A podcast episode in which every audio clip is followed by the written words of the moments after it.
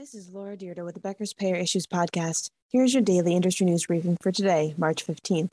First, California Governor Gavin Newsom wants to tackle the state's rising healthcare costs by creating the Office of Healthcare Accountability. The goal of the proposed office would be to regulate costs set by hospitals, physician offices, and payers. The state would also have the power to impose major fines for violations. From 2002 through 2017, monthly health insurance premiums for privately insured Californians rose 249%, according to analysis by California Healthcare Foundation. In 2021, about half of Californians said they skipped or delayed healthcare services because they could not pay for it. The proposed office is expected to gather data from the state's healthcare system, but much of it would remain private to protect sensitive information. The governor and California General Assembly would appoint eight experts to a board that would set cost targets in regions across the state. Though California is proposing arguably the most far reaching state healthcare office, Massachusetts, Rhode Island, Maryland, and Oregon currently have similar departments. Two, President Joe Biden wants to make mental health more accessible by boosting the enforcement of parity rules. President Biden's plans include asking payers to offer sufficient network of mental health care providers and three annual patient visits without cost sharing.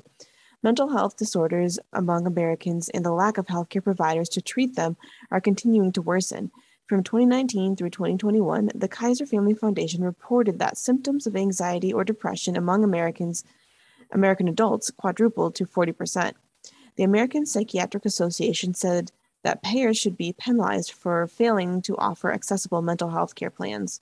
Three, the Massachusetts Association of Health Plans is speaking out against the $2.3 billion proposed expansion of Boston based health system, Mass General Brigham Health Plan.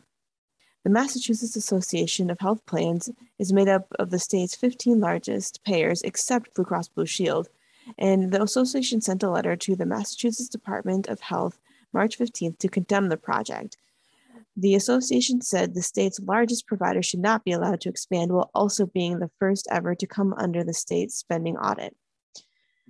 Mass General Brigham proposed a new or expanded ambulatory facilities in Westboro, Westwood, and Woburn as expansions of Massachusetts General Hospital in Boston and Brigham and Women's Faulkner Hospital in Jamaica Plain.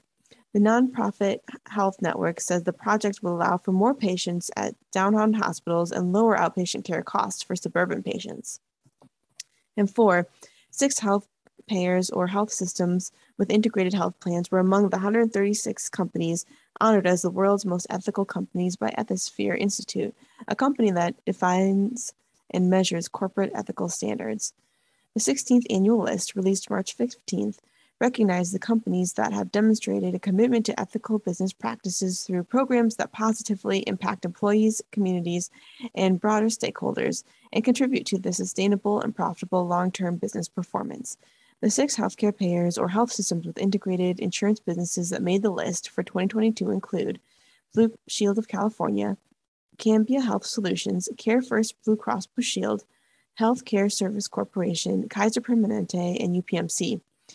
If you would like the latest in payer and healthcare industry news delivered to your inbox every afternoon, subscribe to the Becker's Payer Issues newsletter through our website at www.beckerspayer.com.